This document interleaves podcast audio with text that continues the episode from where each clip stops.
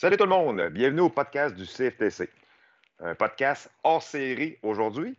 Pourquoi? Parce qu'on va parler du métier de régulateur de vol. On va avoir comme invité aujourd'hui euh, Pierre-Luc Garneau et, et, Alexandra Belzile pour nous parler de ce beau métier-là. Salut à vous deux, comment ça va? Pierre-Luc? Salut! Cool. euh, J'aimerais ça que vous vous présentiez. Euh, Pierre-Luc, euh, ben, t'es qui, t'es quoi, puis euh, qu'est-ce que tu fais? Salut, euh, moi c'est Pierre-Luc Garnon. Euh, j'ai fait mon DAP en régulation de vol 2006-2007. J'ai travaillé euh, dans le domaine, dans l'aviation d'affaires pendant quelques années. Ensuite, j'ai été chef régulateur de vol, auditeur, responsable technique, adjoint à la maintenance. Puis, je suis enseignant en régulation de vol depuis 2015 maintenant. Super, merci beaucoup, Pierre-Luc. Bienvenue dans notre podcast. Alexandra, c'est quoi un peu ton, euh, voyons, ton parcours? Ben, moi, c'est Alexandra Belzile. Euh, j'ai fait régulation de vol 2018-2019. C'est Pierre-Luc qui m'a enseigné, entre autres. Euh, puis aujourd'hui, je suis euh, responsable de site aéroportuaire euh, à la baie James et sur la Côte-Nord. Super. Ben, bienvenue à toi aussi, Alexandra. Je suis Merci. content de vous avoir avec moi. Euh, régulation de vol, c'est certain que c'est un métier qui est très peu connu. J'aimerais ça qu'on en parle un peu avec vous, savoir exactement qu'est-ce qu'il en est. Euh, première question. Régulateur de vol, c'est quoi? C'est euh, en lien avec le contrôle aérien? Ben, c'est euh, en lien avec le contrôle aérien, mais c'est euh, un petit peu ce qui est en arrière du rideau. Hein. Euh, le régulateur de vol, c'est la personne qui va s'occuper de la logistique des transports d'une compagnie aérienne en particulier. Puis, euh, il va y avoir différents types de régulateurs de vol. Euh, parce qu'il y, a évidemment différents types de compagnies aériennes. Hein. Il y en a des petites, des grosses euh, cargos, du passager, euh, et donc il y a différents types d'opérations aériennes. Mais le régulateur de vol, son rôle, c'est de s'assurer que chacun des vols euh, qui va être fait par une compagnie aérienne va être fait de façon sécuritaire et conformément avec la réglementation de transport. Donc, ça, c'est vraiment l'objectif principal euh, du régulateur de vol. Il va vraiment travailler pour une compagnie aérienne spécifique. Donc, si je travaille pour Air Canada, ben, je vais m'occuper uniquement des avions d'Air Canada. Euh, contrairement à un contrôle, il va vraiment l'avion dans un espace aérien pour s'assurer de l'espacement. Nous, on ne fait pas l'espacement. On va vraiment s'assurer que les performances de vol euh, conforment avec la sécurité des vols puis euh, les réglementations. OK. Si je comprends bien, puis Alexandra, tu pourrais me répondre aussi en même temps, euh, c'est euh, un parcours que vous. Non. C'est-tu le chemin que l'avion doit prendre, que, que, le régulateur de vol doit effectuer? Est-ce que c'est un peu ça, euh, grosso modo? Là? Oui, ben, c'est un peu toute la route que l'avion doit effectuer. Ça va être les performances du point A jusqu'au point B. Donc, euh, qu'est-ce qu'il faut mettre comme avitaillement dans l'avion, dans l'avion pour qu'il se rende. Euh, puis selon la réglementation aussi, il y a certaines savoir puis qu'il faut apprendre par rapport à ça pour savoir comment euh, comment mettre de carburant dans l'avion. Euh, puis il n'y a pas juste ça, ça, ça va aussi être toute la météo euh, durant toute, euh, toute la, durée du vol. ça, va être, ça va être quoi les vents, ça va être est-ce que la météo va être belle, ça va être de briefer aussi le, les pilotes pour qu'ils soient prêts justement à faire le vol. Donc, c'est un travail d'équipe énormément aussi avec les pilotes. Euh, parce qu'on est responsable les deux. Nous, on va faire le plan de vol, on va faire euh, vraiment du point A jusqu'au point B. Mais après ça, il faut que lui approuve, il regarde notre plan avec nous, puis on a une conversation. Euh, puis c'est comme ça finalement que le vol va commencer. OK. Donc, si je comprends bien, vous communiquez avec le pilote, ben, les pilotes avant son départ. Mais moi, ma question, c'est ça, ça m'intrigue plus que d'autres choses. Est-ce que vous parlez au pilote durant le vol? Est-ce que vous êtes en, contact pareil avec durant le vol? Oui, absolument. S'il y a des changements, euh, par exemple avec la météo, euh, puis finalement, ben, le, point, euh, le point B, on ne peut pas s'y rendre parce qu'il y a eu quelque chose qui s'est passé, ben, il faut aviser les pilotes, puis il faut leur donner un plan B. Il faut leur donner une autre solution pendant qu'ils sont en vol. Donc, nous, on est vraiment la personne aussi qui va suivre l'avion tout le long. On ne lâche pas un coup qui est parti. Là. C'est un coup qui est parti, on va le suivre aussi pour s'assurer qu'il sera en bon port. Puis tout ce qui se passe, ben, on continue à regarder la météo euh, tout le long du vol pour s'assurer que tout reste beau tout le long du vol. Puis on communique avec le pilote au besoin. Oh, super. Euh, Pierre-Luc, la question à savoir si la régulation de vol peut être associée un peu au répartiteur dans une compagnie de transport. Ça peut-tu se rassembler un peu? Ben, évidemment, Francis, euh, ça reste euh, du transport. Hein. Euh, là, si on parle de transport de marchandises, ben, si je compare ça à une compagnie de transport, à une compagnie d'avion, c'est un peu de la même façon que ça va fonctionner.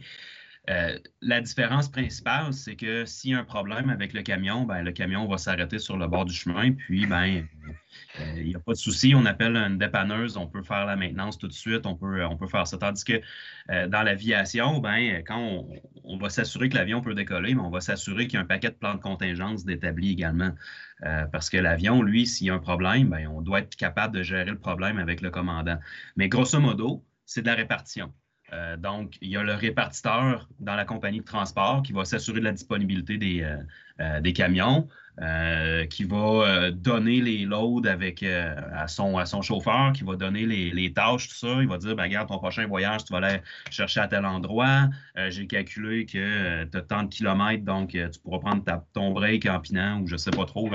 Je, présume que ça ressemble un petit peu à ça dans, le ah transport routier. ben, nous, il y a tout ce volet-là, le volet logistique. mais la, la différence majeure c'est que dans les grosses compagnies, les compagnies de 20 passagers et plus, et dans les compagnies d'avions de 100 000 livres et plus, euh, le régulateur de vol doit être certifié. Et donc, on parle de co-autorité, c'est-à-dire que euh, le régulateur de vol doit signer le plan de vol qu'il va donner à son pilote et les deux vont partager la responsabilité du vol. Euh, et donc, ça nécessite le volet logistique, oui, parce qu'il faut savoir quoi faire, il faut savoir comment le faire, il euh, faut trouver le meilleur plan de match possible. Il faut trouver des alternatives s'il y a des problèmes, mais surtout, il faut être capable de connaître la réglementation. Euh, faut être capable d'être. Ben, en fait, faut être formé sur le type d'appareil parce que s'il y a des problèmes mécaniques, il faut connaître c'est quoi les impacts de ces problèmes mécaniques-là en vol pour aller euh, pour comprendre c'est quoi les limites. L'avion, s'il est dans les airs, il ne peut pas continuer son chemin, où est-ce que je peux l'envoyer? quelle piste qui est sécuritaire pour pouvoir envoyer l'avion. Est-ce que l'avion va être trop pesant pour y aller? Est-ce qu'il va falloir utiliser une, procédure particulière pour pouvoir y aller? Euh, est-ce que je suis dans un autre pays? C'est quoi les, services frontaliers là-bas? Euh, euh, toute, cette logistique-là, plus, plus. Donc, tout le volet météorologique, performance, volet de, mécanique des, appareils, tous les systèmes de bord. ben, tu sais, un, un, bon dispatch là, dans, une compagnie de transport, je présume qu'après quelques années, il va savoir que son Peterbilt, il y a tel type de problème, puis son Mac va avoir tel type de problème. Mais c'est un petit peu ça, nous autres aussi. On connaît nos avions, on connaît les machines, on connaît les impacts que ça a euh, sur les types de vols qu'on va effectuer. OK. Donc, tu, ben, vous êtes des spécialistes. Nous autres, euh, on parle de spécialistes. Euh, dans différents domaines. tantôt, tu as parlé de ben, appareils de vol, après ça, euh, ben, les instruments de vol plutôt. Là. Après ça, euh, tu as parlé de météo. Ça, ça m'intrigue. Vous êtes, euh, je te regarde, Alex, tu as l'air à dire oui, oui, oui. vous êtes des spécialistes en, météo. Est-ce que c'est ça que je comprends? Oui, ben, ben Alexandra, tu es une collette, c'est ça? oui, c'est surtout que la météo, ça m'a beaucoup accroché dans le cours. Ça a vraiment été euh, ma grosse révélation dans ce cours-là parce que j'ai vraiment, vraiment aimé ça. Je trouve que ça nous, euh, ça, m'a comme ouvert l'esprit vraiment, ça m'a ouvert les portes. Euh, puis, tu sais, dans ce cours-là, on a, si je ne me trompe pas, Pierre-Luc, c'est 220 heures de météo. 240, oui, hein, j'en ai manqué un peu.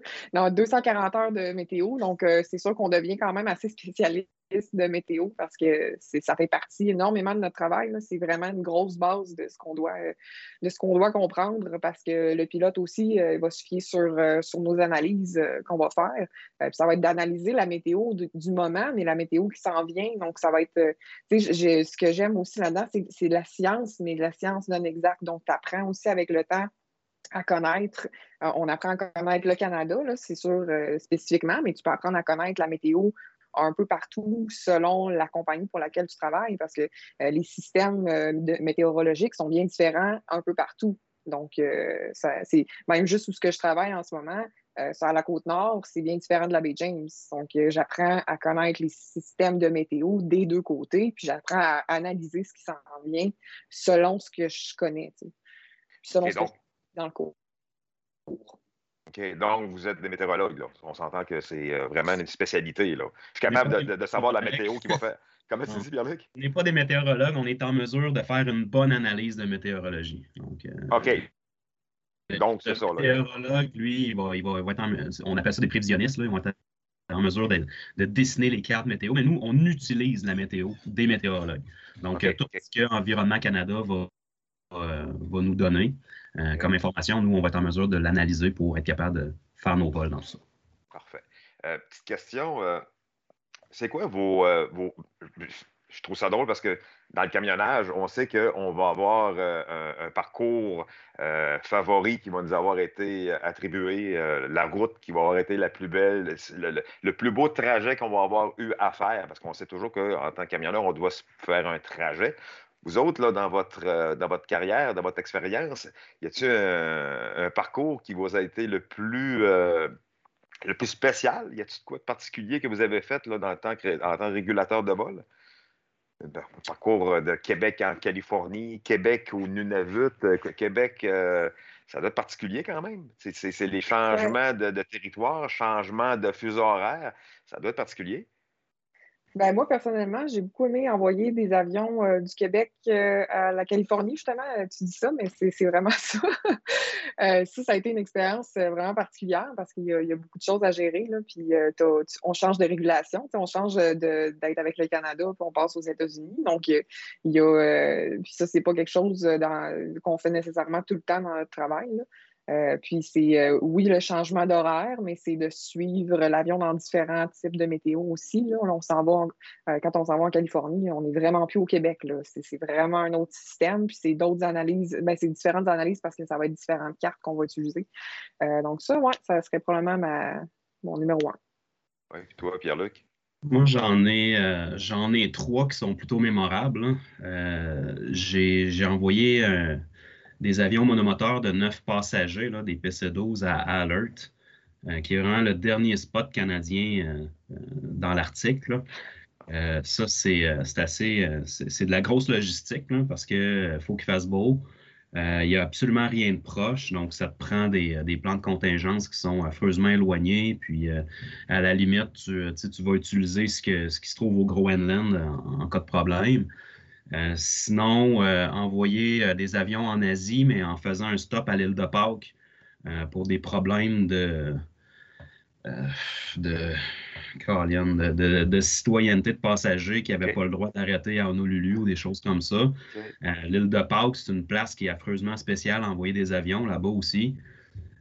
puis sinon, tu sais, ça a l'air niaiseux, mais tantôt on parlait de beaucoup de météo, mais tu sais, en camion, là, euh, si tu t'en vas faire une route à Californie, bien, probablement que tu vas toujours utiliser la même route. Si tu t'en vas toujours à la même place, tu vas toujours utiliser la même route. Mais si tu fais un vol de Montréal au Japon, ben aujourd'hui puis demain, ça risque de vraiment pas se ressembler la route. Fait que j'ai déjà envoyé un avion euh, au Japon, mais il a fallu que j'y fasse faire un tour jusqu'à la pointe du pôle Nord pour éviter les vents qui étaient trop forts de face. Puis on a sauvé à peu près deux heures de route en faisant ça. Euh, fait tu sais, c'est des vols qui sont plutôt mémorables. C'est des vols qu'on travaille beaucoup, beaucoup, beaucoup. Puis, euh, tu sais, la planète, c'est notre terrain de jeu en aviation. Là. Fait que quand tu as les avions pour se promener un petit peu partout, ben, ça, ça permet de faire des choses assez spéciales. Ben, c'est un peu pour ça aussi que c'est un peu pour ça aussi que le, régulateur de vol est super, euh, super utile dans une compagnie parce qu'il va aller sauver du temps. comme tu dis, euh, ça a sauvé deux heures. Puis euh, quelqu'un qui aurait fait ça rapidement sans vraiment faire de calcul puis sans vérifier avec une, vraiment une formation comme on a, ben, ça ne va pas nécessairement penser à ces choses-là. Puis ça va aller on perd du temps, ça perd de l'argent, évidemment. On, on, brûle plus de carburant. Donc, c'est plein de choses, même pour l'environnement, au bout de la ligne. Il y, a plein de choses qui vont être, être utiles d'avoir un régulateur de vol dans une compagnie. Ben, on parle de quoi? 2000 pièces de l'heure, euh, un tarif euh, pour un avion, tout dépendant de l'avion, j'imagine? Un avion monomoteur, 9 euh, passagers, c'est à peu près ça, 2000 de l'heure. Mais si mm-hmm. on, parle d'un avion comme un 737-800 qui va consommer 6000 livres de carburant à l'heure, ben là, les coûts, c'est astronomique.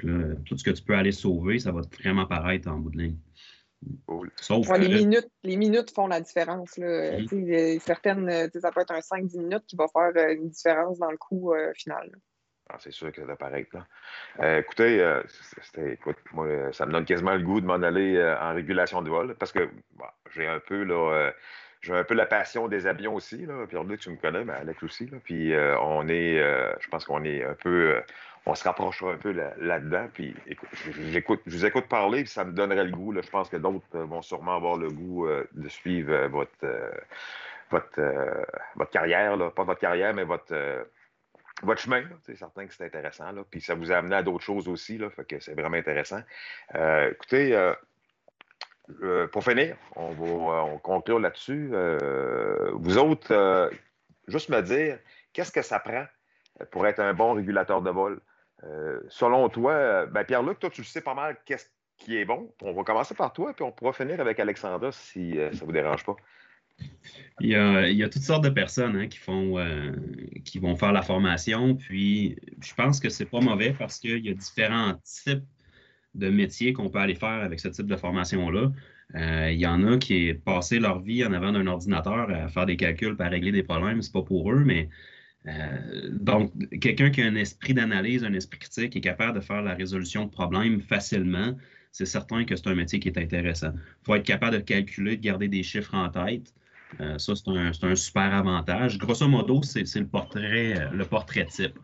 Euh, mais si, tu sais, puis on, le voit année après année, là, j'ai des élèves qui disent Ah, ben ouais, passer ma journée 12 heures de temps avant un ordi, c'est pas fait pour moi, ouais, mais tu vas aller trouver ta tasse de thé autre part dans le domaine pareil. Tu vas, avoir des, des, bonnes chaussures dans le monde de l'aviation avec les connaissances que tu vas avoir apprises sans être obligé nécessairement de faire des plans de vol. Super. Puis toi, Alexandra, t'as dit quoi? Ben, c'est un peu ça, là. Tu sais, c'est pas nécessairement d'être devant un ordinateur. Il y a tellement de, portes ouvertes. Puis moi, je pense qu'il y a beaucoup euh, l'autonomie. Ce que je me rends compte, l'autonomie, la débrouillardise, c'est assez important, là, surtout euh, ben, dans ce que je fais personnellement. Moi, je suis pas nécessairement devant un ordi euh, constamment. mais tout ce que Pierre-Luc a dit, j'en ai clairement besoin dans ce que je fais. Puis la formation, j'en avais effectivement besoin pour faire ce que je fais.